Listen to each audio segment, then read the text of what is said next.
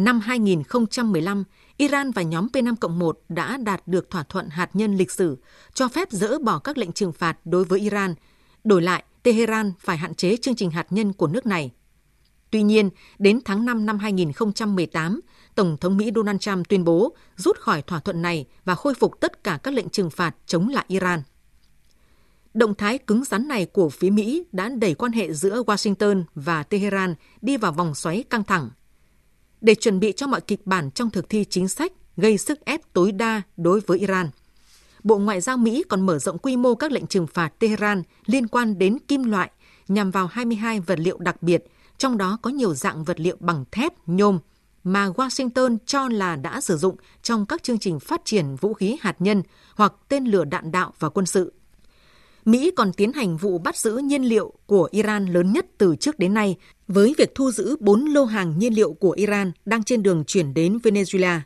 Và trong một động thái cứng rắn mới nhất, sau khi Hội đồng Bảo an Liên Hợp Quốc bác bỏ dự thảo nghị quyết do Mỹ đề xuất về việc kéo dài lệnh cấm vận vũ khí đối với Iran, dự kiến sẽ hết hạn vào tháng 10 tới. Chính quyền của Tổng thống Mỹ Donald Trump đã chính thức kích hoạt quy trình đảo ngược nhằm tái áp đặt các lệnh trừng phạt của Liên Hợp Quốc đối với Iran.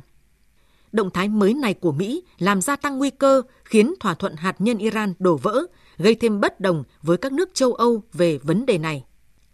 Thực chất mục đích của phía Mỹ trong chuyện này là không bị ràng buộc nữa vào những cam kết trong thỏa thuận hạt nhân Iran. Nhưng Iran vẫn tuân thủ thỏa thuận này hoặc đẩy Iran vào tình thế cũng tự rút khỏi thỏa thuận như Mỹ. Cho nên, ở đây có thể thấy được rất rõ là phía Mỹ không chỉ tiếp tục chiến lược và sách lược gia tăng tối đa áp lực đối với Iran và tiếp tục gây khó dễ như có thể được với Iran, mà còn quyết tâm đến cùng và bằng mọi giá xóa bỏ thỏa thuận hạt nhân Iran. Việc tăng tốc các bước đi vào thời điểm hiện nay được chính quyền Tổng thống Donald Trump kỳ vọng sẽ xóa đi dấu ấn chính sách đối ngoại của chính quyền tiền nhiệm Obama-Biden, thỏa thuận mà ông Donald Trump gọi là thảm họa. Ngoài ra, nếu nỗ lực của Nhà Trắng thành công trong việc gây sức ép lên Iran sẽ đem lại lợi thế quan trọng để ông Donald Trump bước vào cuộc bầu cử tổng thống vào tháng 11 tới.